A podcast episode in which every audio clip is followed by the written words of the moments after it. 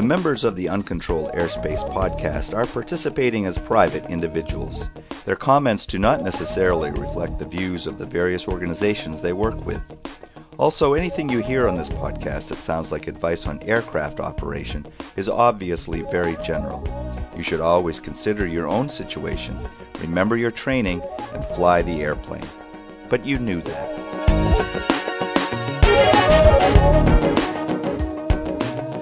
I just love it when the bloom of romance turns into something unusual. I know. Isn't this a cool story? I'm not sure if I believe it though. Okay, I think uh, I'm. I don't know. This just doesn't seem plausible to me.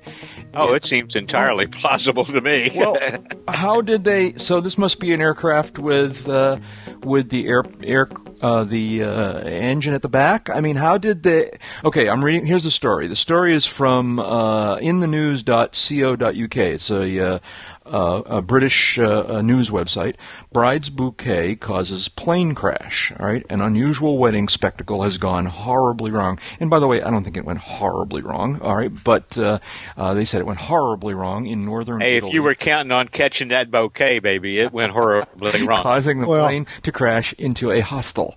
Uh, the according to reports from uh, Corriere della Sera news agency in Italy, the happy couple had organized for a plane to fly over the congregation and drop the bridal bouquet to a line of female guests. It's believed when the flowers were thrown from the plane, they were sucked into the engine, causing it to catch fire and explode. The traditional throwing of the bouquet nearly ended in a complete disaster when the aircraft nosedived into a hostel containing around 50 people. However, only the person on the plane who threw the bouquet is believed to have been injured. Uh, a, passenger who flew through the flowers reported to be uh, Isidoro Pensiero, 44, was taken to the hospital with serious injuries, including a head injury. All right, so that part's horrible. That part is horribly wrong. Um, Yes. But uh, pilot named Luciana Nanelli was unharmed in the incident, which took place over the wedding reception uh, in Suveret- Suvereto in northern Italy. All right, so That's a Suveretto. Suvereto. So how in the world? How did the? Well, it's obviously a pusher, man. Well, I mean, it's got to uh, be a pusher. I guess. Yeah, and Yeah. and Italy Italy makes some pusher LSA category type aircraft. Oh, so all right. Okay. So uh, yeah, this didn't. Uh, now, how it got sucked into the engine and exploded, uh, or made the engine catch fire and explode, uh, that must have been a hell of a bouquet. yeah. That, yeah, or, or I, something else. But I, I, I tend to, to well, there's two things in here I doubt. Um, the main, you know, I, why is every every accident uh, story say that the airplane nosedived? Oh, yeah.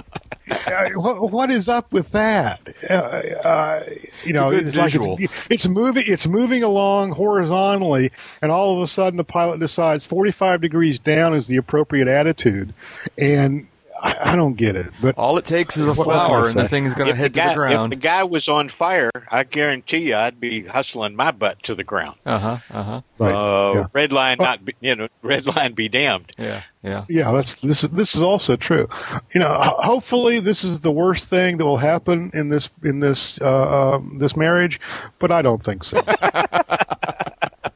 Well, and you know, and if this was a, a, a, a, a wedding bouquet of such substance as to get sucked into an engine inlet and somehow disable the engine to the point of uh, of becoming inflamed, uh, it's probably you know some some young thing on the ground who should be glad that she didn't catch that bouquet because that could have really hurt. Well, there, there's that. The question, of course, then did they do something else to celebrate the throwing of the bouquet? It- Maybe that's- throwing that's- the groom or something? question. Well, it struck me know. as really unusual. Usually, when you read about injuries at weddings, uh, either it involves a fight over the thrown bouquet, or a fight between the best man and the and and the groom over something that got said about the new bride. Uh, Right. Okay. Oh. Now, does this happen very often? People getting married in airplanes? I mean, like, or or have well, I guess this wasn't getting married in the airplane. This was just Yeah, this wasn't getting married in the airplane. No, this this is, to my Although, knowledge, it doesn't see, happen that often. yeah. In my in my in my my time in aviation, I've been present uh, and witness to a couple getting married in the basket of a tethered hot air balloon, fifty Okay. feet off the ground.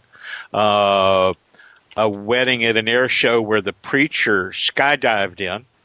Okay. Uh, a wedding at a at a country airport where the bride and groom skydived in with the preacher. Uh, one where the bride and groom skydived in and the preacher was standing there saying, "I'm not in that big a hurry to see heaven." Uh, he was funny. Uh, let's see, a couple of hangar weddings, a couple of weddings on the launch site of hang gliding sites, uh, and saw video but wasn't present for a wedding where the couple was in an aircraft and the preacher radioed the vows up over the uh, unicom. Okay. Didn't we didn't we talk about a story a long time ago where they were going to do wing walking? They were going to like get married from wing walking or something like that. Was that- That was the wing walking episode. yeah, I know that's. Maybe we shouldn't go back We, there. we need, Maybe to, we we need to should do another revisit one of those someday. Yeah, maybe we shouldn't Maybe go we back should there. go there. Yeah, Okay. I, I, I don't think it's appropriate. All In the meantime, Yeah. in hey. the meantime, nobody's bringing any wedding bouquets on any airplane I'm operating. Absolutely, absolutely. Well, and and no one's throwing anything out of any airplane I'm operating. There you go. Uh, uh, that's uh, a different question. Pa- uh, pilot rated passengers opening the window across from me without telling me. It. Hey, welcome, folks, to episode 144 of Uncontrolled Airspace, the General Aviation Podcast. We're recording this episode on uh, Wednesday. Ooh, is it's Wednesday, July 15th, I think, 2009. Right. Right. And uh, joining me here in the virtual hangar is uh, my good friends uh, Jeb Burnside, who's talking to us from uh, somewhere near Sarasota, Florida. Hi, Jeb. How are you? I'm spiffy. How about yourself? I'm okay. I'll tell you more about that in Talk, a bit. talking good. to us from an undisclosed hangar, and An undisclosed location, undisclosed hangar somewhere, um, not in Sarasota City, uh, city limits uh, in Florida. so, how's the weather? Did the weather cleared up where you are? Well, cle define cleared up. Well, Um, you know, I mean, I understand that it was like like really overcast and and a lot of rain for a while there. Has it returned to normal? Well, yeah, a couple a couple of weeks ago, I think I was complaining that you know we'd seen nothing but rain and and this kind of Wow, thing. That's that's definitely gone by the wayside. It, we're definitely in the summer. Um, that said, you know today was rather hot, um, but uh, some storms have moved through and some and things have cooled down. I managed to uh, miss all the storms on the way home, so I got home dry. Um, it, it's it's really been not that bad, uh, all things And- considered. I, yeah. I saw a stat the other day that described the sort of Tampa Orlando corridor as being like the lightning capital of America or something like that. I mean, lightning num- in terms of number of lightning strikes or something like I that. I wouldn't. I wouldn't doubt that. I mean, uh, The the, the Uh, local weather forecast last week when I was in Orlando, um, I saw a weather forecaster who actually, as part of the weather report, told people how many lightning strikes there had been that day, Mm-hmm. as, as if they were able to get a good count on them. Which I don't know, maybe they can, but uh, um, so. well, I mean, you know, it, it the, the the antennas and tall towers and, and, and water tower structures and all that stuff that, that that scattered across that corridor. You know, it's like seeds blew down from the Midwest and multiplied far more than they ever did up here. So, like Uh, like global warming, you're telling me this is human induced. This whole thing, this whole statistic, right? That other voice out there is Dave Higdon, who's joining us uh, from Wichita, Kansas. How are you, David? Oh man, finer than frog hair. Uh-huh. We had uh, we had uh, some really unusually humid and and warm days. You know, the weathermen talking about heat warnings and all that stuff.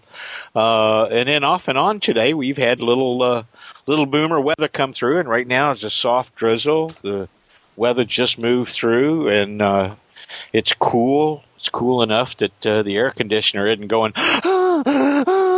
and uh, that, that, that- very pleasant. Uh, good bit of air traffic over the house today too. Really? Uh, Some particular reason, or just?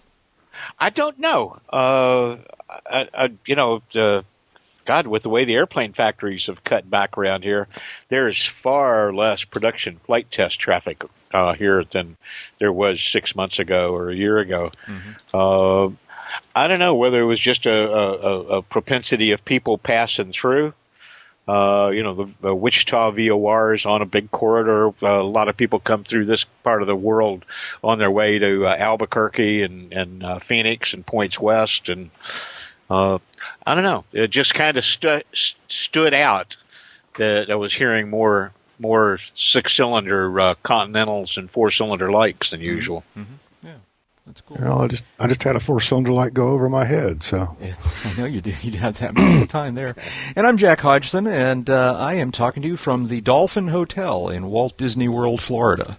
Still down here on my business trip. I moved from uh, Orlando proper, uh, where I was last week, down here to uh, Walt Disney World, and uh, we're working on a. Uh, Wow, those mice give good internet. Yeah, they, Oh, they well, do, yeah. Time will tell. It's it's not the best in the world, but uh, it's doing okay so far. So uh, knock on wood. It's sounding better than last week. Yeah, well, it is better than last week, but that's not saying very much. Um, this one, uh, I actually upgraded. They give you two levels. You can you get the the sort of uh, uh, this like uh, uh, really bad internet service that comes with the room, no extra charge, and then for another five dollars a day, you get the kind of uh, you know mediocre um, internet connection. And so this morning, for this particular day, I upgraded to the mediocre. I, I'm sorry, I'm being I'm being dismissive. This is a nice hotel. This is a very nice hotel. Um, and as hotel internet goes, it's not the best, but it's far from the worst. And, Oh man, you're you're doing a great job working up to asking for that upgrade. Way to go! I know. Anyways, so uh, I've been down here, and I've been I've been uh, I've been in Florida for over a week. I've been here at Disney World for uh, uh, whatever it is, four or five days now, and uh, uh, you know it's and and it is hot here. Uh, the rain did stop, and that's what prompt was prompting me to, to talk to Joe. Oh, okay. that, uh, Yeah, yeah. Um, it it the the weather pattern converted from being you know kind of overcast, rainy system rain to the normal daily you know thunder showers going through the area and sometimes Yeah. overhead, and uh, uh, and it's been hot and humid. It's like Florida, I guess. Um, it's nice. It's uh, but I'm hardly outdoors. I'm, I spend almost all day long in inside in the air conditioning. Um, although, and this is one of the things I wanted to talk about. Last night, uh, the event that I'm uh, working on here had its uh, its sort of big evening out party where the entire gang went over to have dinner at Epcot Center, and uh, and then after dinner we had the run of the park and uh, got a chance. Oh, to see very some- cool. I Yeah, love got- those. Yeah, we got a chance to see the fireworks and uh, and go on a couple of rides and just kind of you know uh, see all the folks. Um, I so went on did you do this soaring? I did do the soaring, and that's what I wanted to talk about. Uh, this is a, a ride that's new to me. I don't know how new it is. The last time I've been to a Disney property was 10 years ago, so a lot of things have had a chance to change. Um, this is one of them. It's a ride called Soarin', or so- you know, Soaring, but they've, they've, uh, they've chopped off the G. Soaring. Yeah, we all go Um, soaring. And the sort of uh, the, the the sort of storyline is that uh, there's an airline that's based on hang gliders, basically, and they and they you know you have a row of seats hanging from a big hang glider wing, and you go and you know and they kind of try and they they No couch the whole kidding. thing they couch the whole thing in this in sort of airline terms, you know, like there's a flight attendant who helps you get seated, and um, they talk about departure times and so forth and so on. And then what they do is uh, they, they so they they seat you in this in this row of seats. Um, that's attached to a big uh, motion simulator arm, and they lift you up. You know, so you're down on the floor on the deck when when you're actually getting seated, and then you're lifted up, sort of roughly centered in uh, what is basically a big IMAX screen, so that you've got basically you know 180 degree view, left, right, and up and down of uh, of what's what's in front of you, and then they take you sh- they take you flying, and they've shot some really cool, you know, presumably helicopter footage um, of this of of the flying in this, and they and then they, they add to the uh, the experience by having the motion control of the of the thing you're sitting on, so you get you get a little bit of motion there with the G's and you know leaning back and leaning forward and whatnot. Um, the other thing they do that's interesting is that there's sort of a uh, just above your your sight line there's a there's a bar uh, on this on this thing you're sitting on, and and there are vents there that blow air in your face, so you actually feel the air blowing across you as if you really are flying out in the open. I mean, you're just hanging right out in the open. So you you get all the you get all the aromas that you'd get as you fly over these places. you literally get the aromas. They actually, in a couple of places, they Wow. put scents into the air. So when you're flying through the redwoods, you get a little bit of a kind of a, of a, of a wood woodsy scent, you know. And uh, um, Usually when I'm flying, I have no sense. yeah. so uh, the coolest oh part, man, I I am so going to step on the opportunity there Yeah, and just, say, just no, that's just control too yourself. Just control yourself. Um, I, I got to throw a softball out every now and then. I know, I know. the uh, one of the neat parts of this ride um, is that uh, they fly very low in many places. Uh, you know, I mean, genuinely, the aircraft that was shooting the footage was flying very low, and then they add to the simulation to make you feel like you're like skimming over the tops of, tr- of ridge lines and down right along the the uh, the water of a of a uh, uh, Okay, this a, is a river that's got kayakers on it, you know, and you, you literally feel like you're about to drag your feet in the water. I mean, it's very, very effective. And This is uh, the first time since my kids were my grandkids' age that I've kind of said back and go, you know, I'm going to be in the area in uh, October, and boy, I'd really like to do this. yeah, it was a lot of fun. I enjoyed it, and uh, um, so I, I recommend it. Uh, Soarin', it's at it's at, at it's at Epcot Center here in in Florida. I understand that it's also at the uh, what do they call it? The California Adventure, which is the park that's next to Disneyland out in Anaheim. Um, so depending on what coast you're on, you can you can get access to this thing. So it was fun. I enjoyed it. Sounds I was, sounds fun. yeah, you know, and I was a little worried going into it. I was worried that they were going to have a, a blatantly unrealistic flight experience to give give it unrealistic thrills and thus make it a scary kind of thing and turn people off from aviation. And they didn't do that at all. Um, although it was unrealistic in the sense that you we flew very low and skimmed across things, um, it it wasn't um, you know frighteningly unrealistic. It really did give you a sense. It, of it was unrealistic in that you could thermal and climb away from. Yeah, I know, uh, right. From, But, uh, you know, it- from the it- Golden Gate.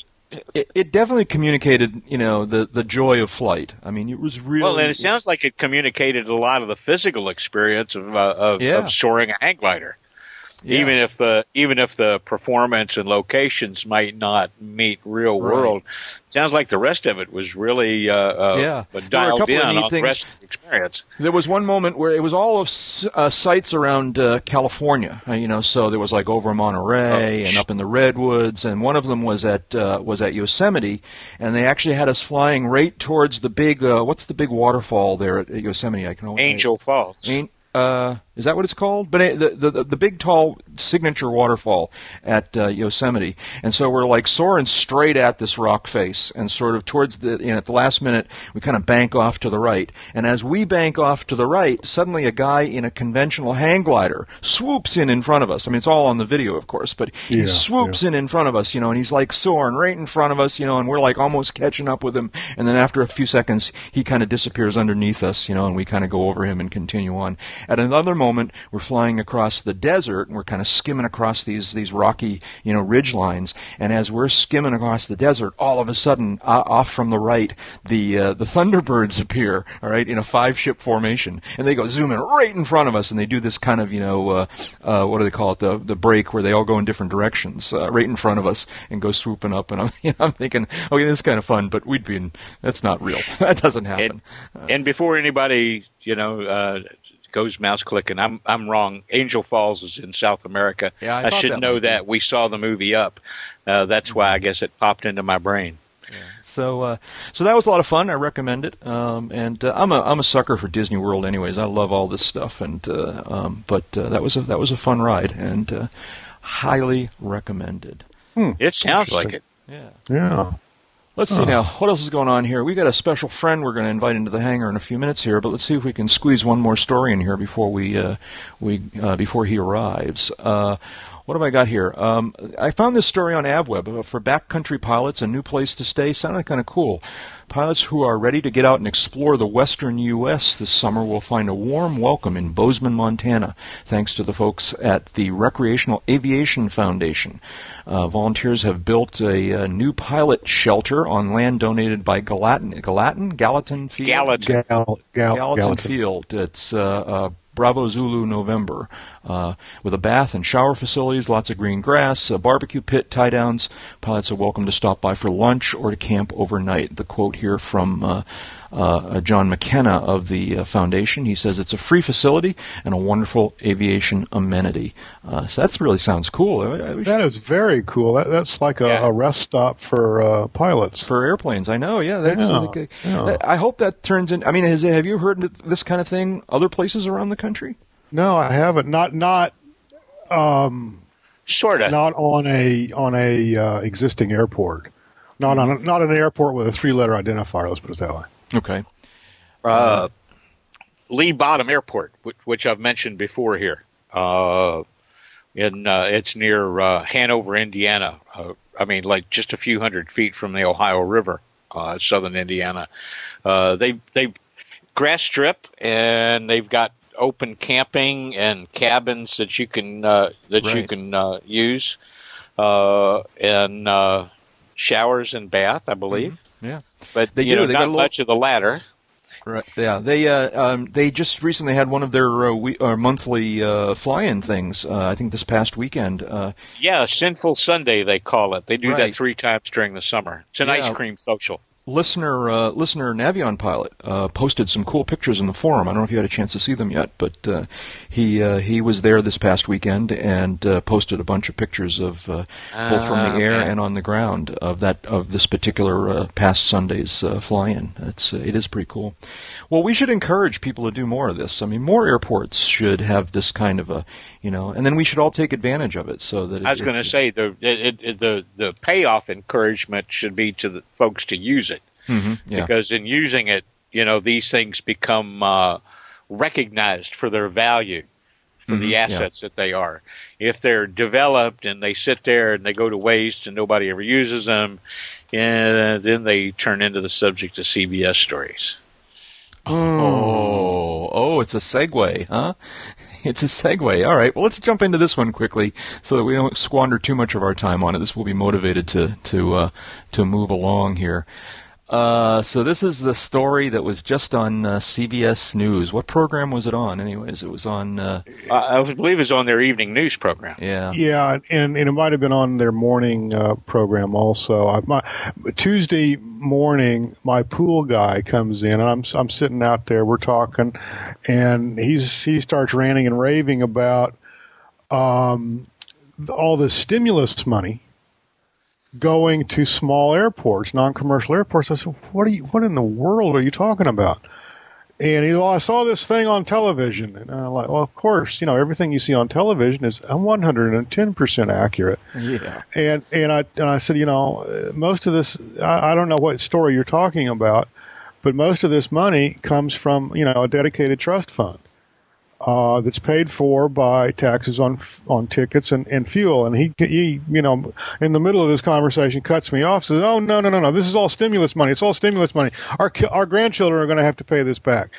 And I just discreetly changed the subject because it wasn't worth you know arguing with him about it. But, but what he that's the kind to, of falderall. That's the kind of falderall. Yeah, I do hope you cut off his Kool Aid at that point. Well, he, he and I will have that conversation later on, but. Uh, uh, that's the kind of impact that this story's having out there. Yeah. Well, I, I gotta, I gotta, you know, uh, as as as a guy who's used to work in that market like Jeb did uh, in D.C., where of course the, all the important stories come from. Mm. Uh, it was nice to see that they got out of town to uh, actually find somebody to smear. Uh, and I used to expect and and and trust so much more the the work output of journalist at CBS.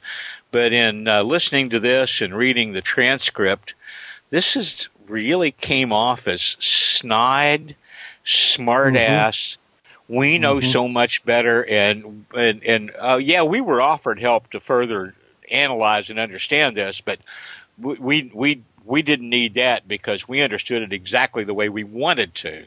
Yeah. Mm-hmm. Eh, because I don't think this story is strictly speaking inaccurate. I bet that it is factually correct. Well, it, it was spun and presented in a very, very okay, misleading way. Yeah, but it is it is so slanted, yeah. uh, partly by presentation, partly by omission.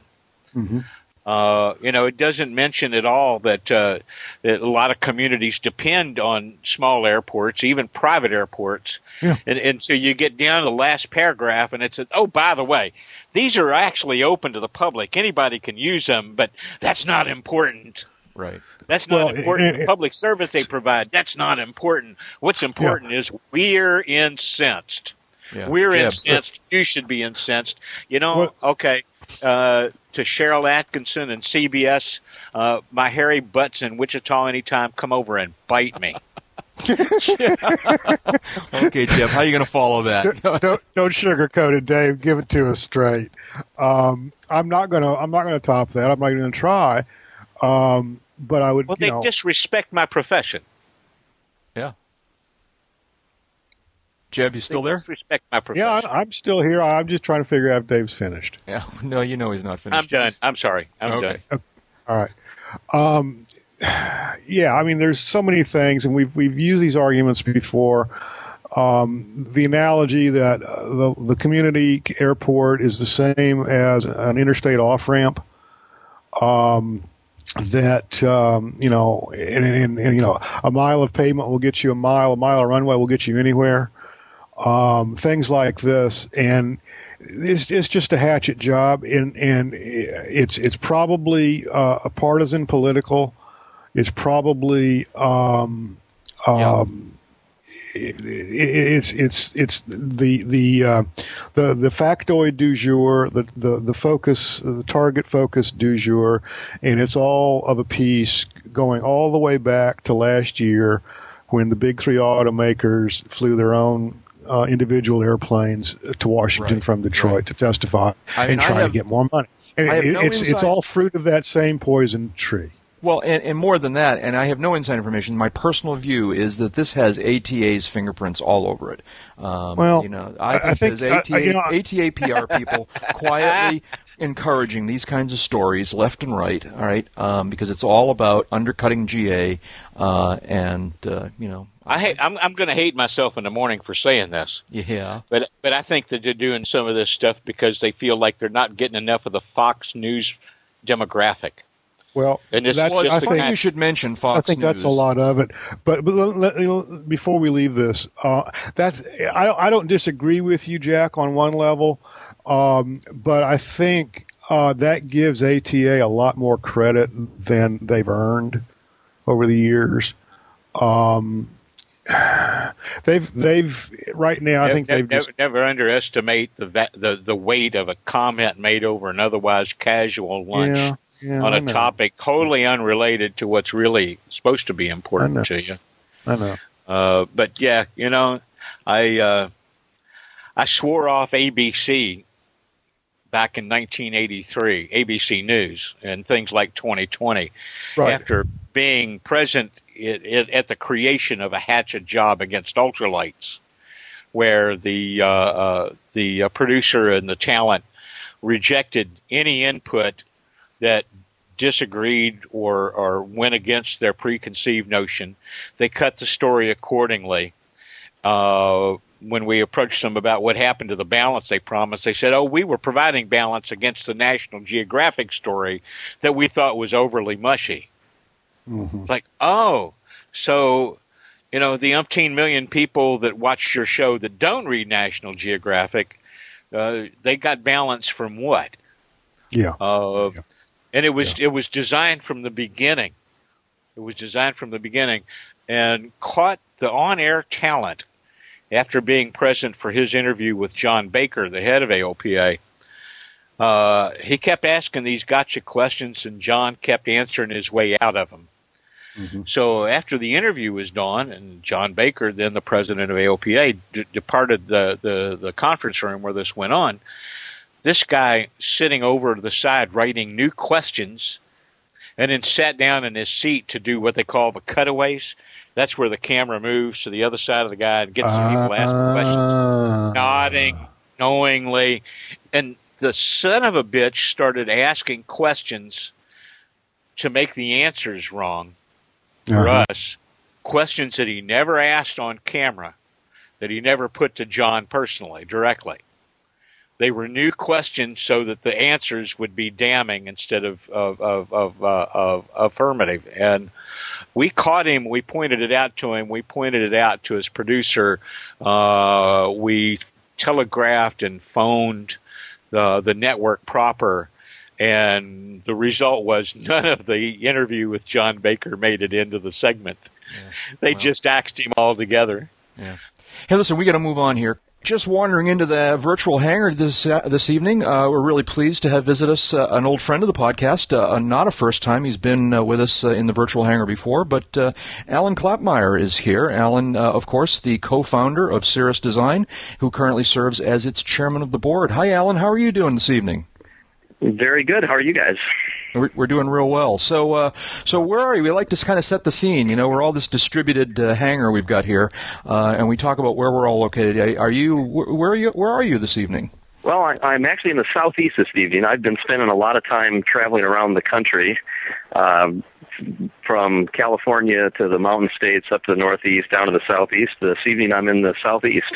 Mm-hmm. Yeah. Looking for a place with a good cell phone signal. One one of those those remaining pieces we have to fix in aviation is make sure we have good cell phone reception in the airplane. Think how much more productive we could be. There you go. There you so, go. And then of course somebody will get caught texting. how how are you making this?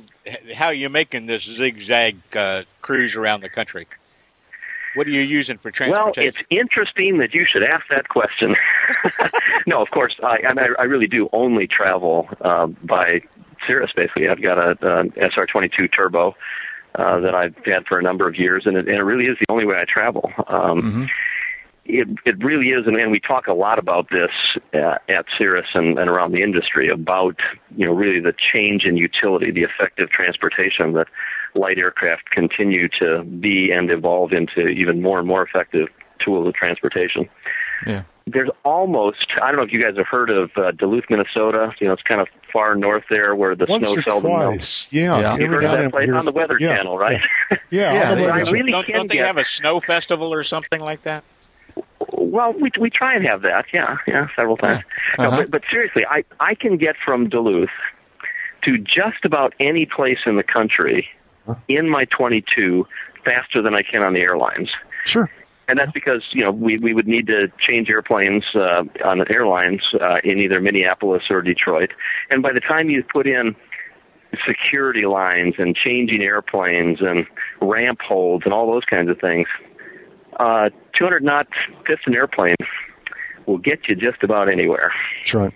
Uh, when I was living in the in the Washington D.C. area, uh, it was a no brainer. Anywhere east of the Mississippi uh, and a lot of places west of the Mississippi, uh, I could easily beat the airlines, and that's going into yeah. 20 knot average headwind. And that also includes not not just that it's a, it's it's effective from a time point of view, but also it's just more relaxing. I mean, you know, sure. first of all, I love to fly, but when I'm flying, you know, there's a decision making process and and so on. But I don't have uh, what would be the polite way to say it? Um, the hassle difficult factor, the stress customer factor. service, yeah, hassle factor. Yes, I would say difficult customer service representatives that I have to work with uh-huh. in uh, some airlines and some airport uh, situations, and other passengers, and the person behind you who's bumping your seat, and the person in front of you who's reclining their seat. Uh-huh. This just is, is so much more comfortable and so much yeah. less stress that, frankly, I love it. Well, I, you know, I've, I've, been having a conversation with a, a close friend of mine who's uh, both an airline captain and, and uh, involved in uh, um, some of the ongoing efforts to revamp the uh, uh, fatigue and crew rest rules. And one of the things that he and I have been discussing, and he's been discussing with other people in the industry, is this um, the commuting issue, where um, yeah. taking taking the Buffalo uh, Dash Eight uh, tragedy, for example, I think the first officer on that flight was domiciled at JFK or Boston, one of the two, but in fact lived in Seattle.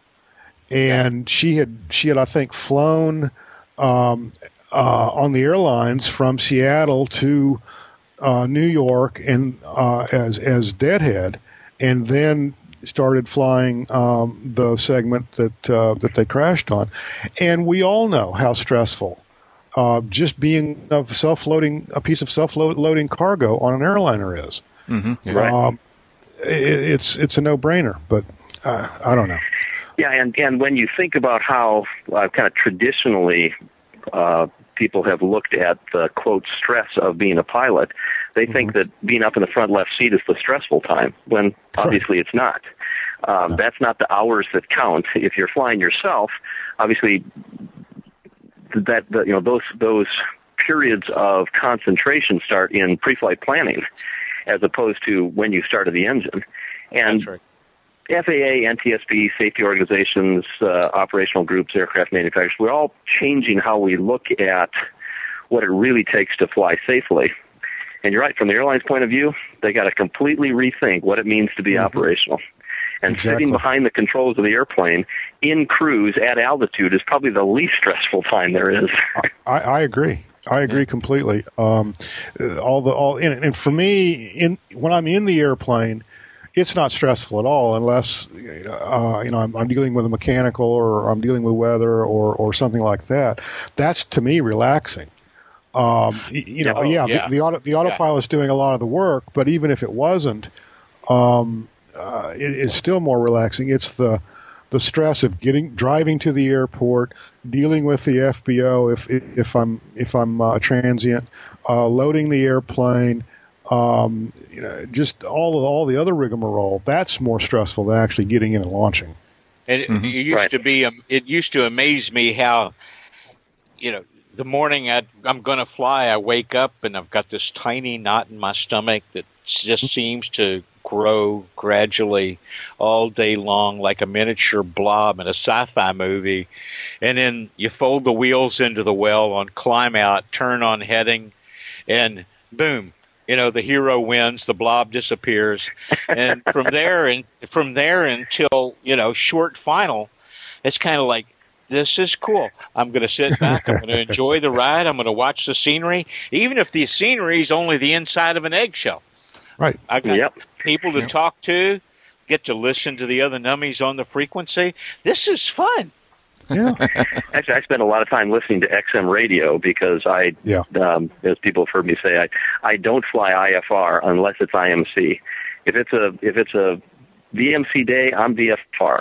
Um, uh-huh. And I want to be looking out the window and enjoying the flight and listening to music and and uh, I don't believe that those interfere with my decision making capabilities in case something's going wrong. But uh, yeah. it really is very relaxing to me. Yeah. As yeah, is, of I, course, the other kind of flying, which is tail draggers on a grass runway. You know, uh, flying 15 uh, miles instead of 1500. I love that too.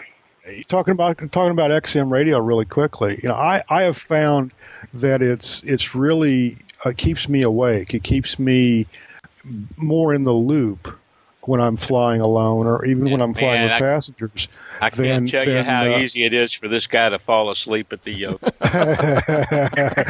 we'll, we'll, we'll, cut that, that, part That's out. Yeah, yeah, we'll, we'll, we'll cut that part out. But yeah. Uh, yeah. You know, there, there have been a lot of times where you know it's a bit, it's been a long day and, and I'm kind of dragging and. And well, let's it, let's just you it, know. it only happens music. when he has a second in command. I will. Yeah, that's right. Exactly. That's right. It's it's yeah. perfectly safe when there's a second pilot. Yeah. Right. Hey, Alan, let me ask you about this. Um, as a co-founder of Cirrus Design, you've led an interesting life for a lot of years now, but it seems that over the last six months or so, um, it's been even more interesting than usual. And and I'm sure that all the goings on at Cirrus and, and, and so forth is more complex than we're going to be able to cover in a few minutes here. But can you tell us a little bit about what's going on there and, and what are your goals personally? Yep, com- complex and interesting are are two good words to apply to that. Um, what I'm mainly focused on right now is looking at alternatives for how we can get our Vision Jet finished, certified, in production, delivered to customers who will be then happy, smiling people because they've got the airplane of their dreams. So as the economy has has obviously kind of fallen apart for a lot of businesses, it's been even worse for aviation. And and I probably should digress just for a moment here to point out that aviation has really been unfairly signal, singled out by a lot of the general news media. Aviation is in fact good for the economy. We create jobs, we create economic activity. And for aviation to get beat up as you know the kind of the unnecessary perk or the pointless pollution destroying our environment and preventing our children's children's children from whatever is is just unbelievably unfair. And I don't think as an industry we've done a good enough job of educating those people outside the industry, put another way, fighting back. Yeah. And it's it's something that we need to do. But of course, part of the reason we haven't done that is because we all have our heads down trying to struggle through this time.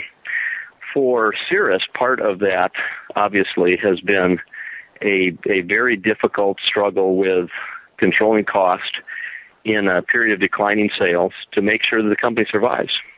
Mm-hmm. The the management guys that are doing that day to day have been very focused on that and doing a good job of it. What I've been trying to do is say, yeah, but where do we go from here? And for me, that next piece that I believe is is essential is the jet, the vision. Mm-hmm. So the original plan was that Cirrus would be uh, a strong, profitable company churning out a bunch of cash that would help fund it, and that there would be other outside financial sources. Well, clearly, with the decline we've seen in production, although I should also point out that's starting to come back up, and yeah. there's some you know good news, good uh, good things on the horizon. I would say from a sales volume point of view, I think the economy is picking up, but it's it's still difficult to maintain the pace that I would like to see on the jet. Mm-hmm. So what I've done now is spent quite a bit of time this spring and summer exploring the possibilities of finding outside investors. And as you can imagine in this economy, that's not easy either. Mm. but I'm optimistic that that's a, a good alternative for the program, for the company. Uh, kind of that multiple win-win-win for everybody that includes the customers winning by getting their airplane and and that's the the proposal I've been trying to put together and been in discussions with the rest of the Cirrus board about.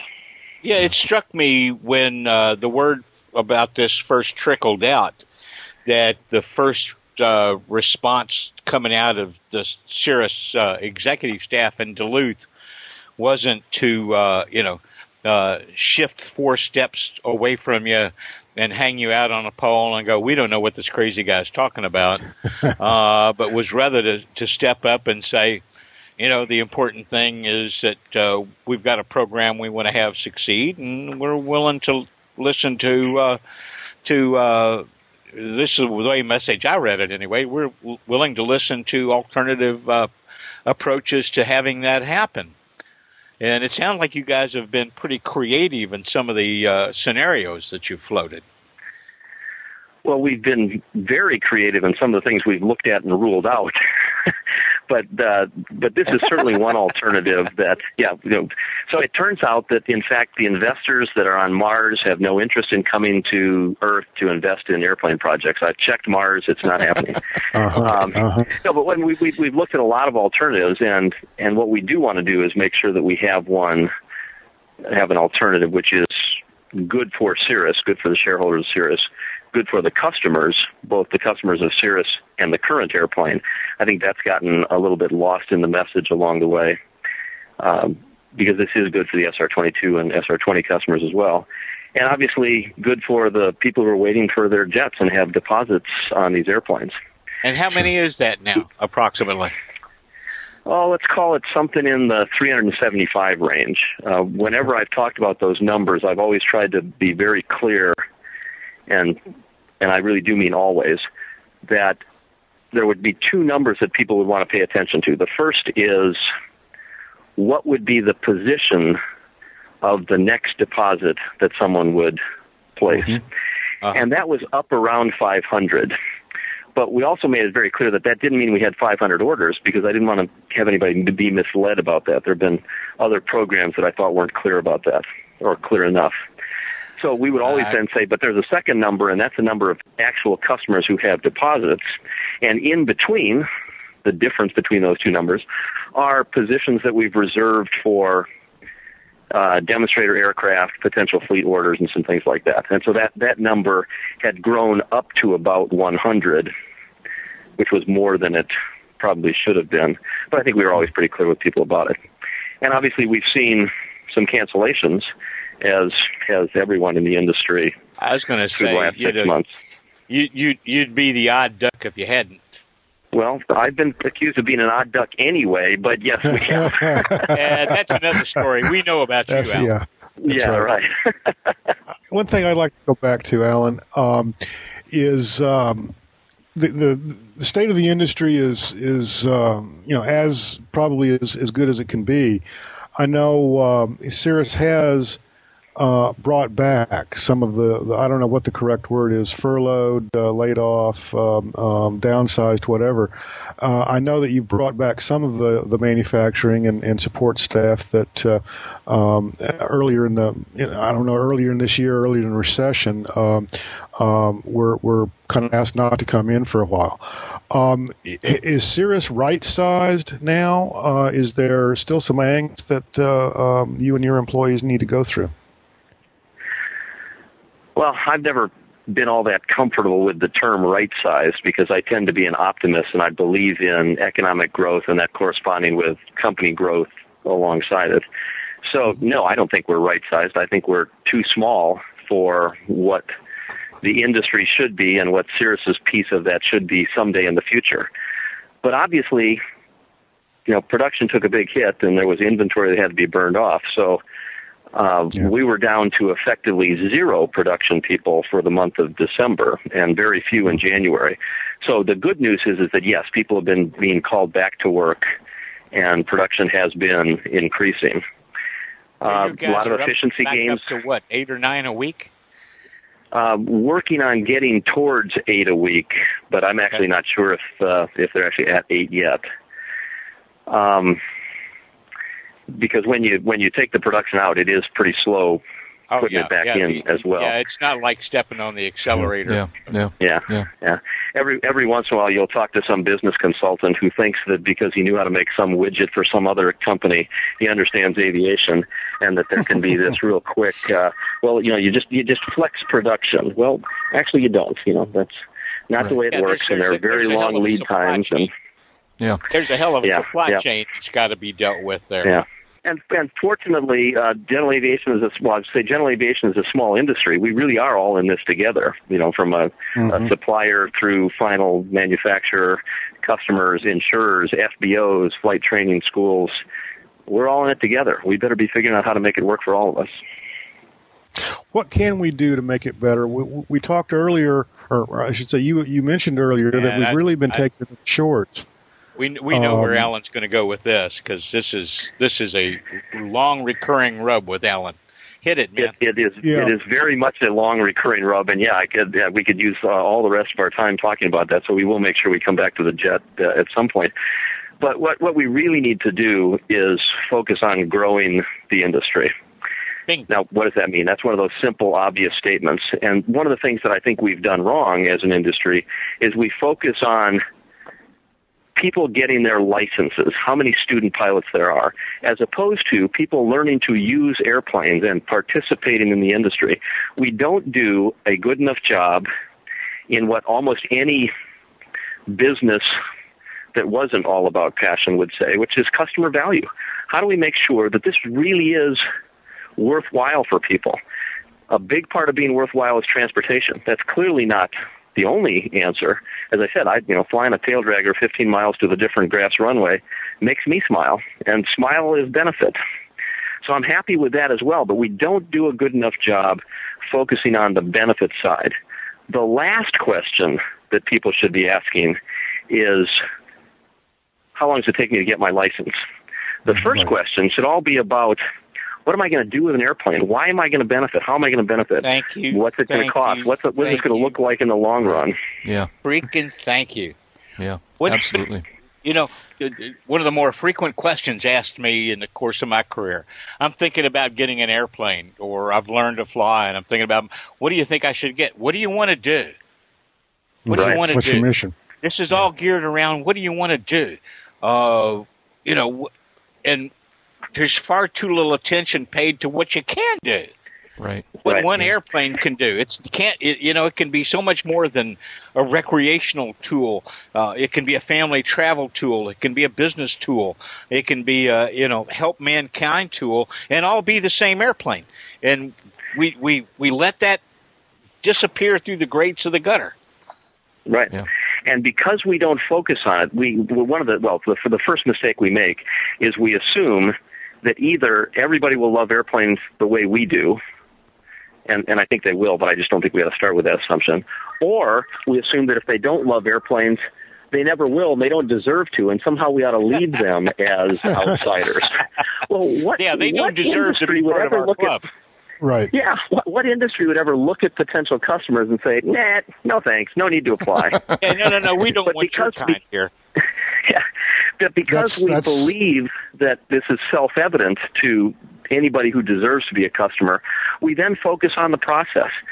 So, you know, our first airplane was a 1947 Cessna 140, and I still miss that airplane. I've got a 1948 170, which I enjoy polishing and some of those kinds of crazy things. but imagine the world where we said, let's see, we've got somebody who expressed an interest in aviation. Let's bring him out to the airport. Let's take him up in, sorry to pick on Cessna, I just said I loved the 140 and the 170, but let's put him in a beat up Cessna 150, fly him 3 times around the pattern, show him a stall, scare him, tell him how complicated and expensive it is, and then see if they're willing to come back. That ought to Right. be the last thing they do. You know, everybody's Exactly. first ride ought to Uh-huh. be in a really cool tail dragger or an SR-22, frankly, and show them how Uh-huh. they're going to use that airplane. Once they're really hooked, once they're sold, once they get it, then you say, and oh, by the way, I, did I mention that you have to have a license to do this? Oh yeah, but if I didn't, yeah, you have to have a license. And and here's a trainer, but this is just a trainer. And let me show you how you're going to get your license. But but this is why you're going to learn to fly. Can can you drive we, a manual we just don't do transmission? it right. Can you drive a manual? I tra- Oh, you can drive a manual transmission. You can learn to fly. Exactly. means you know how to use both hands and both feet. You can Mhm. do this. Yeah. You can do Yeah. it. Okay. Yep, flying flying is not that hard. That's right. That's right. The consequences of screwing up are kind of bad. Yeah.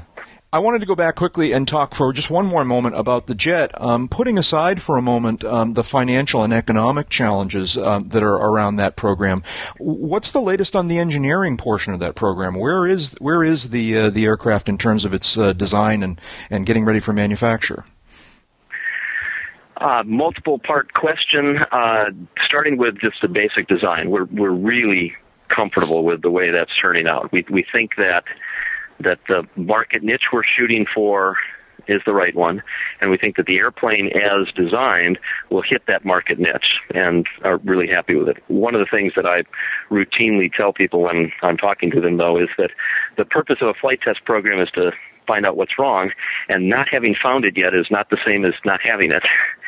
so at this point, flight test is going really, really well. Um, but there, you know, there will be things that we'll find that need to be changed and tweaked, and and uh, there's been some of that already. And you know, if if uh, if engineering were just a game, it would be a blast. Wouldn't it be fun to say, we don't care if we ever get it done. Let's just keep working on it forever because it's so That's much right. fun. Yeah. You know, Yeah, it this doesn't is fit such- the economic reality, but uh, This is such a but hoot. but it really is, yeah. But it really is. So it's come along very well from uh, an engineering point of view. Very very beginning on the manufacturing, the detailed manufacturing process look. So that's part of what all the money gets spent on coming up in the future. But feel good about the concepts, uh, the the plan. Obviously, Cirrus has delivered 4,500 airplanes or so we know how to build airplanes. We know how to design airplanes that can be built. Uh, we're not we're not trying to invent anything. There's no you know Hey, you're magic not rookie, you're silver not bullet. rookies anymore. We're not rookies, right? We're not Yeah. rookies, and we and we've been beat up enough along the way that we know what not to try in the beginning. so Which is just as Um, important. It's very, very important. Yeah. So we feel, you know, really good about the the airplane. What certainly what I don't feel good about is the pace. We don't we don't have as many people working on it as the plan says we should. And if you don't have as many people working on it, you can't get it done as quickly. And because I I really do believe this will be a very very successful airplane for lots of reasons and lots of constituents. The answer is let's figure out how to get it done faster. Yeah. Hey, let me. This begs this begs the question that kind of dovetails to some stuff I've been chasing the last couple of weeks. Do you feel like the pace is lagging to the point that it's going to trail a market comeback? Uh, if you mean economic market, yes, I do. Um, yeah, that's the market I mean. Yeah, yeah, I, I do. I think that, um, you know, I, I, I'm very frustrated when I listen to, uh, you know, business news show about what people think they know about economics and business activity. so much of it is based upon consumer confidence or individual yeah. decisions that you can't possibly know six months out. So when people say, oh, "I don't know, I think it's going to be a long recession," you know, my view is, you know, you don't know what you're talking about. You might be right, but that won't That'll be because be you were right. Is because you, yeah. That'll be an um, accident, right? And if we all accepted that there was a lot more uncertainty to these things, we'd all get a little bit less upset when negative things happen. It's about you know what where we're at in the cycle. Yeah, a bunch of things went wrong. We're working at fixing a bunch of things in the economy. How do we best do that? Everybody get on with their lives. Mm-hmm. And because I think that that does become uh, a reality and can snowball more quickly, yeah, I would I would love to see this airplane be ready to go to the market in a year and a half instead of three years. Mm-hmm. Yeah. But okay. yeah, it makes a lot of sense. Uh, yep. a, a, I interviewed a gentleman for a, a, a piece for one of my clients earlier this week, and we were talking about a, a research report that he'd uh, delivered earlier in the month that said basically, don't look for 2008 business jet deliveries to even return in the next 10 years. The market really? will bottom out. It'll start to grow back again but we won't hit 1,300 plus business jets again until beyond 2018. Hmm. And wow. uh, and he had some really conservative underpinnings to his argument. Uh, but his argument, his his calculus didn't take in the category of airplane that you're talking about with the the vision, because in right. his mind it doesn't exist yet. Right. You know, uh, that okay. market that market's not there yet because there's no airplanes there yet. Yeah. Yeah. Right. As, uh, as so we talk to potential investors, as we talk to potential investors about our jet, we, we kind of describe the market in several different ways. First of all, obviously we believe that because it's being designed for very easy operation, you know, simple pilot vehicle interface, that it will be a natural step up airplane for people that are already flying high performance pistons. Mm-hmm. But what it'll also be is a replacement for people who are ply- flying twin engine airplanes, and particularly pressurized piston twins, which oh, yeah. aren't produced any longer and have some, you know, uh, growing economic issues when it comes to parts and maintenance. Yep. What I think we'll also see in the future is, yes, that this will replace some people's um, view of business jets, but I think in an additive sort of way. It might be some replacement in the beginning, but I do believe in the natural evolution of, uh, or migration, I should say, of people up the the uh, the food chain. And I think that this jet will create a lot of customers that will then move up and buy CJs and Phenoms and you know, uh, Premiers and that. eventually up to Gulfstreams. So well, this, this the, the real saying... question about growth is about demographics. And if you look at it from a demographic point of view, as opposed to how many people operated airplanes last year or how many people did anything last year, the question is how many people need transportation? Yeah, what kind yeah. of distances? What are their alternatives? Well, if you look at the number of people, you've got a I believe it's it's pretty easy to argue. You've got a clear demonstrated benefit that general aviation and business jets in particular have for the economy. Mostly in North America. You're seeing more and more of that in Europe. They're seeing that benefit. You will mm-hmm. obviously see more of that in South America, in India, in China, in the rest of Southeast Asia, in Russia, in Africa. You know, it it just makes sense as an alternative. It won't be for everybody, but it will be for a lot more people. So when you combine the economics and the new demographics of all these additional people, I don't see how you can come to a conclusion that says the market doesn't grow. Yeah. Unless you Mm-hmm. believe that somehow airlines or some other kind of ground transportation, or, and I love this one, that somehow the internet is going to replace the need for transportation. I don't think I so. always love that. No. Yeah, 30 years ago, it was teleconferencing. Well, my, Right. my, Right, yep. My, my analyst was pointing out to me uh, in our in our uh, visit earlier this week that two of the categories that have not suffered hugely in the downturn in business jet sales have been categories of airplanes where the predominant customer is not a corporation, uh, it's not a, an, an owner flown company, uh, it's a high net worth individual who's writing a check for transportation.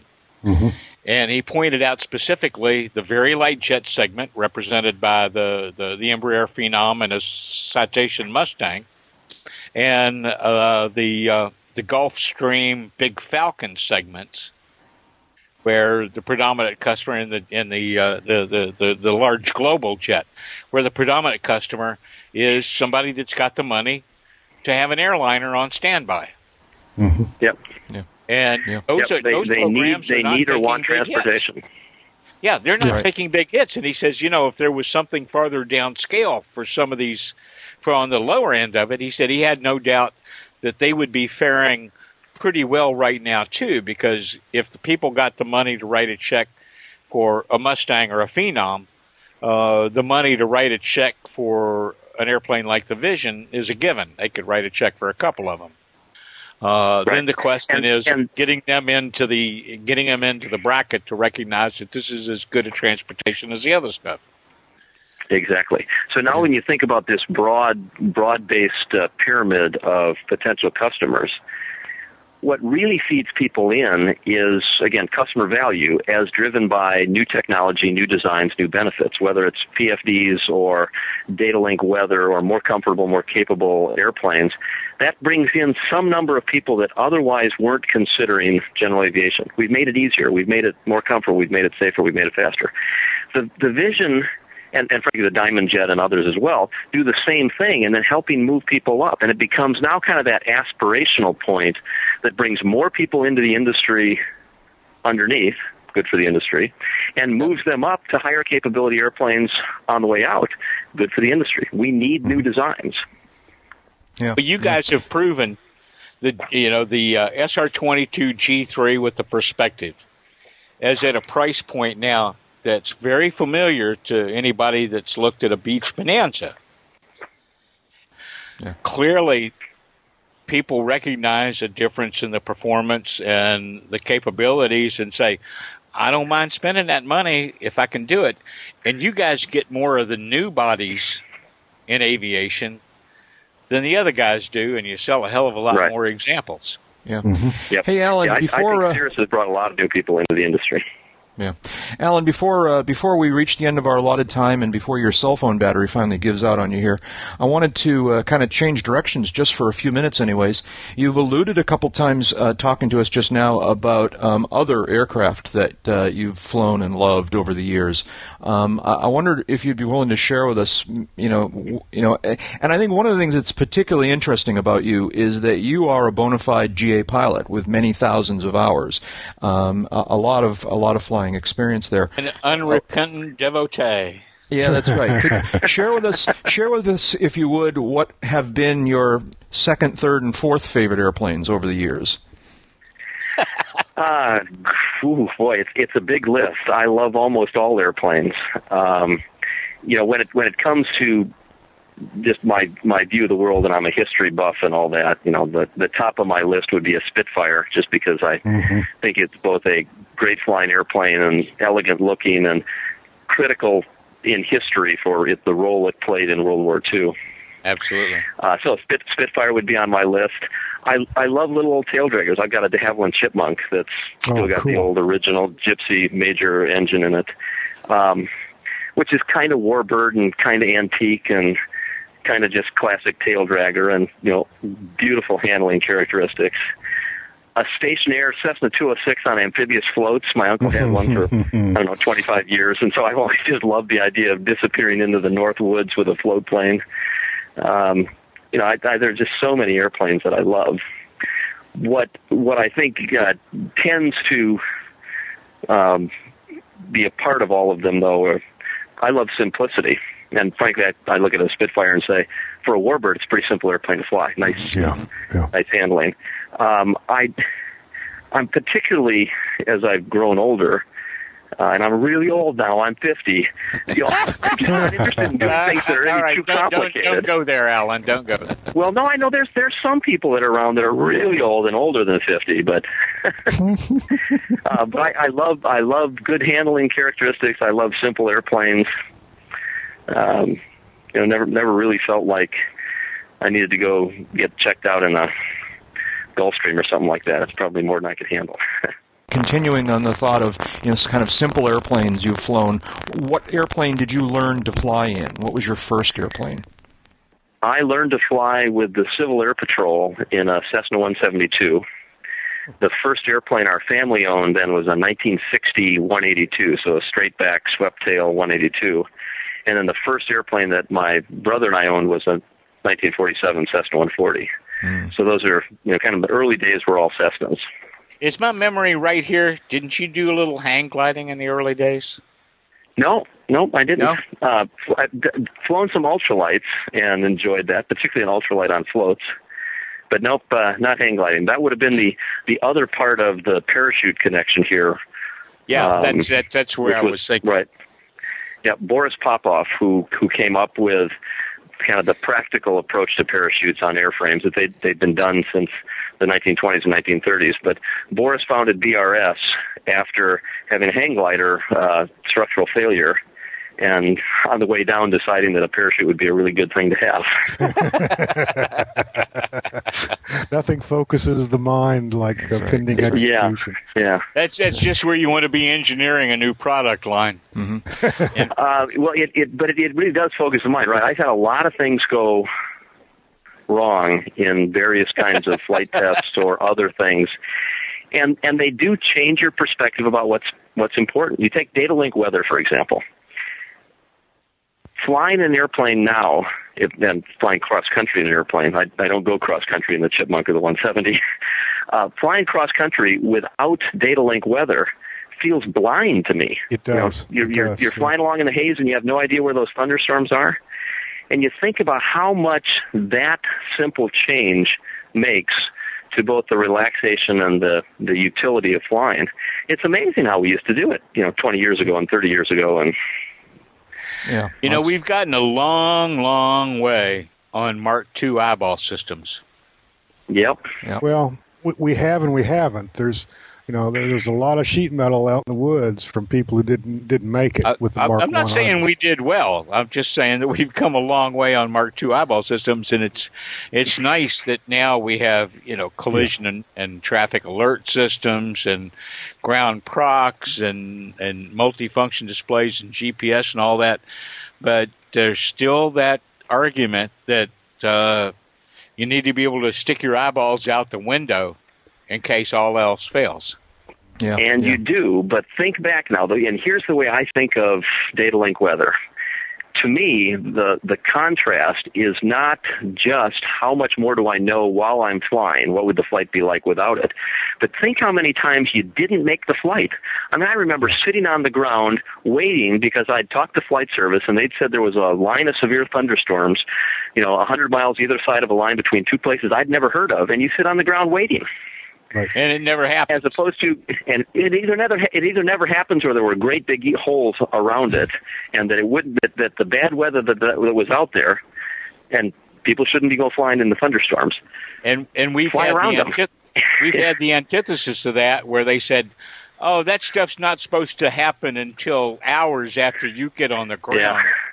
Yeah. And Oh, then yeah. you're 150 miles out from your destination, and you're looking at level four weather ahead of you in level four weather behind you, trying to say, "I've never tried to flip a coin in an aircraft that was inverted. I wonder if it worked."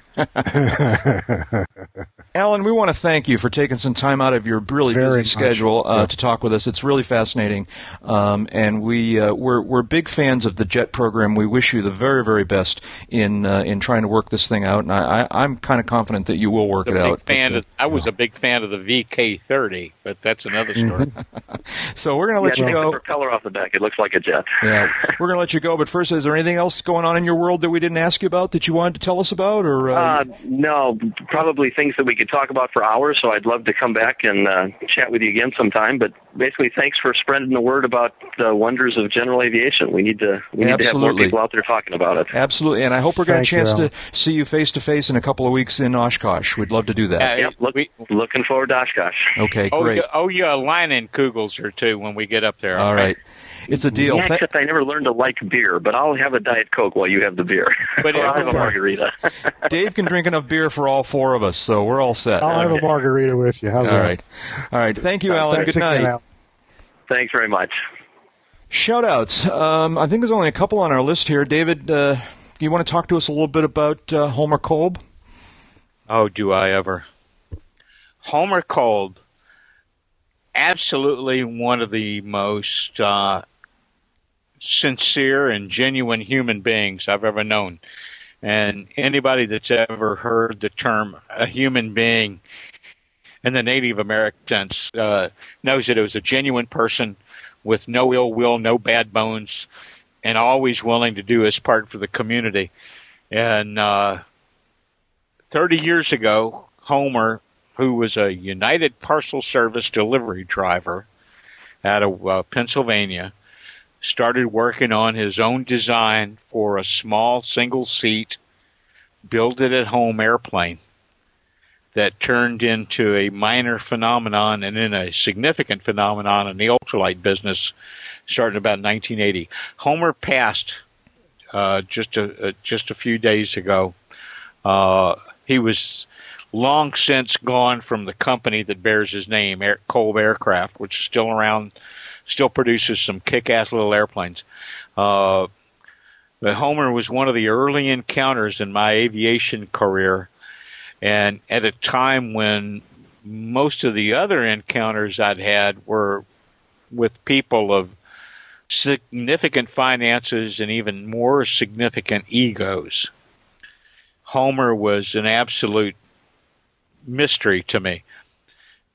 He didn't have a big ego. He didn't have a big budget. He hadn't even turned his airplane company into his sole source of support. Uh, it was his life's work, his life's pride, but not everything in him was wrapped around that. His family was first. His community was next. His flying was next behind that. And he gave the community some extraordinary little airplanes that'll survive long past him. Uh, and it kind of breaks my heart knowing that I'm not going to bump into Homer at Oshkosh this year. Hmm. Yeah, Homer sad. Homer had long since stopped being a regular, but he would show up periodically every two or three years at Sun and Fun or Oshkosh, standing off to the side, not involved with anything, just another one of the civilians. And uh, the community, the industry is better for it, and he will be missed. He was a hell of a contribution, a hell of a human being. Mm-hmm. Yep. Uh, let's see now. Um, reading from uh, this is a shout out. I'll, I'll begin, and, and Dave and Jeb may add to it. Um, reading from uh, a story in AOPA Online. Uh, President Barack Obama on July 1st signed a bill to award the, the Women's Air Force Service Pilots (WASPs) uh, the Congressional Gold Medal of Honor. The WASP, the first group of women to fly military aircraft for the United States, reported for duty more than three decades before women in the United States were allowed to attend military pilot training with full military status. President Obama said the Women's Air Force Service pilots courageously answered their country's call in a time of need when blazing a trail for the brave women who would have given and continue to give so much in service to this nation since every American should be grateful for their service and I am honored to sign this bill and finally give them some of the hard-earned recognition they deserve. I couldn't agree more. So uh, thank you to, to them for that. Uh, Dave, uh, you're the one that posted this. Any particular uh, thoughts you want to add to that? It's been my pleasure to meet a number of uh, women aviators who served as WASP over the years. The ones that I've met were the exceptions to the group who found a, a, a way to continue uh, aviation as their career, their avocation. Uh, remarkable group of women. They got little credit and little respect from the public at large, but from their peers. Uh, it was known they flew everything from production flight tests to ferrying aircraft across the pond. Uh, some of them died in the line of duty. And uh, like some of our other non typical service people from World War II, they were kind of ignored and, and, and, and forgotten in the years after the war ended. So, in my mind, for the 1,102 WASP pilots who flew for the military during World War II, this is recognition way, way past due. Yeah. My hat's off to all of them. They were true pioneers. They were true patriots. They sacrificed for the country. They served the country. These were true heroes. Yeah. Congratulations. Very, very good. There's uh, uh, some some photos of the uh, ceremony or the the uh, I guess meeting ceremony event in the Oval Office out there that uh, are very good. There was one of them uh, where the the group of wasps are standing around the the president's desk in the Oval Office. Oh, here it is. Right, I found it um, with current female Air Force pilots behind them, and everybody's laughing and smiling, and it's it's just a great shot. Mm-hmm. Um, I'll, I'll, yeah, it really I'll is. see if I can find that. It's a, uh, it's a White House photo, so if it's probably on the White House website. Yeah. Well, there's great. a link. Yeah, there's a link uh, in the uh, AOPA story to that photograph. So. Mm-hmm. Okay. Yeah. Okay. Great. Good. Any other shout outs? Um, just one real quick. Um, er, you know, um, FAA needs to get its act together on charting. We'll we'll talk about this in a subsequent episode. Oh boy, um, will we! Um, they've they're trying to cut back on the number of outlets for sectionals and instrument plates and instrument charts um, by upping the uh, minimum uh, purchase requirement. Uh, this week, um, in trying to get my act together to take on the road to Oshkosh, I call I go to the, the FAA charting website. I want to get a one-time purchase of the Instrument Approach Procedures DVD to load up on my Q1, so I've got all my charts. Mm-hmm. And because I'm 12 days into the cycle, uh, when I call up to try to get this DVD, they won't sell it to me. Mm-hmm. Uh, they're out of stock. They have no stock. I have to I have to buy a subscription, and then wait for like two weeks, and then I can only get on DVD the, the next, next, chart cycle. cycle. I can't get the current chart cycle. That's broken, and uh, yeah. we're going to talk about that some more. Okay, good deal. This, this is a whole this this whole thing is broken right now. We're going to be talking about that. Okay, I, that and, and I felt so badly for having nobody to slap. So yeah, like you, yeah, you had nobody to slap. Any other shout outs there? Next? Other than CBS, which I didn't slap. I just told they could okay. bite my ass. Definitely time to stick a fork in this one. Definitely. Suck out of my nose. Definitely time to stick a fork in this one. We want to thank Alan Klapmeier for taking some time from his very, very, very busy schedule trying to uh, move aviation into the the next into the next up to the next level, I guess you would call it. Um, Alan is, of course, the co-founder of Cirrus Design and currently serving as its chairman of the board. You can learn more about Alan and Cirrus at cirrusaircraft.com.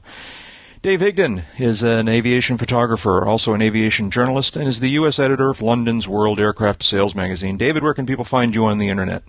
Oh, avbuyer.com, uh, aea.net, uh, aviationsafety.com com, davehigdon.biz, or your local post office in the lobby. yeah. I had new wants and warrants issued only this week in honor of the upcoming Oshkosh That's line. Right. Get your note, Tam.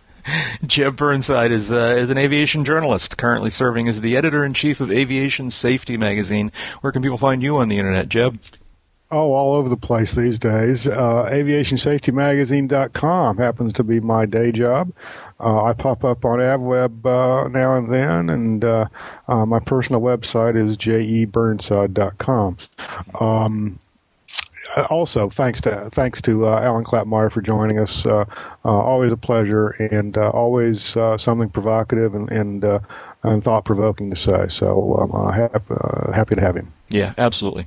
And And don't I'm Jack- forget, opening evening at Oshkosh, we'll be there on the deck of the radio station, AirVenture Uh-huh. Radio, EAA That's Radio. right. That's right. Actually, Come yeah, see um, us. Come see us. we're going to talk a lot Two about. weeks. Uh, we're going to talk a lot about Oshkosh on the next episode, which will be our final Yeah. episode before we go out to Oshkosh. Um, but we are going to be doing a couple episodes out there. Um, watch our website, watch the EA Radio website for more information about that. And I'm Jack Hodgson. I'm a private pilot, a freelance writer, and a new media producer. You can learn more about me at jackhodgson.com and aroundthefield.net. Hey, I was just looking at the web. They uh, launched the shuttle this afternoon. We've been out here in They did. Florida all week long, Yeah. and everybody's been Yeah, all excited about how this afternoon. Everyone's all excited about how if you're if the conditions are right, you could actually see the shuttle go from here in Orlando. And so a number of times this week, a, a few of us have kind of found a spot and been disappointed when it got canceled. Then finally today it did go off. I completely missed it. I don't know if you could have seen it from here or not, but Well, did, uh, did you have the e ticket? no, if you didn't no. have the e-ticket, you're not allowed Yeah, to watch. yeah. Uh, it's okay, all right, I, I saw a night launch uh, from Sarasota. It wasn't the shuttle, yeah. but it was a night launch in clear sky from the Cape. And I was quite impressed watching it from the other side of the state. You I can could still- still, see it. Yeah, Still see. Yeah, I, that I, was- that was I missed it. Maybe next time. Maybe next time. Hey, we want to thanks. Uh, we want to send out thanks to uh, Jeff Ward for creating our show notes. That's Scarfjet in the Absolutely. forums. Cool stuff. Absolutely. We also want to thank uh, the many of our listeners, and particularly Royce Earl and Mike Morgan, for the show opening disclaimer clips that they've been creating for us. Uh, Mike Morgan also created a couple of really nice uh, promos for the podcast that are being run right now on uh, EA Radio, uh, and uh, getting people ready for our arrival, good or bad. So uh, thanks to all of them. We're also very grateful for the financial support we, we receive from our listeners for Of information. on- listeners like you. yeah, that's right. For inf- I, I try to avoid that phrase exactly. Uh, for information on how you can make a donation to this podcast, see the Uncontrolled Airspace homepage and the box in the right-hand column labeled "Tip Jar." It doesn't need to be very much; just five or ten dollars over the span of a year is a big help to us. And, And, don't forget, and, and please help soon before we turn it into the old aviators retirement fund and beg that we need it before we go hobbling off. Don't forget that you can visit with all of us at the Uncontrolled Airspace website. You can read the blog, you can view the forums, you can check out the wiki, uh, the aviation movies list, and more. All of that is at uncontrolledairspace.com. Uh, David, all right, David, what were you going to say? Wiki. I was going to say, live long, fly, because time spent flying is not subtracted from your lifespan. That's right. That's enough talking for this That week. means you can collect Social Security longer if you fly after 62. That's enough talking for sure. Let's go. Even more incentive. Let's go flying. TTFN.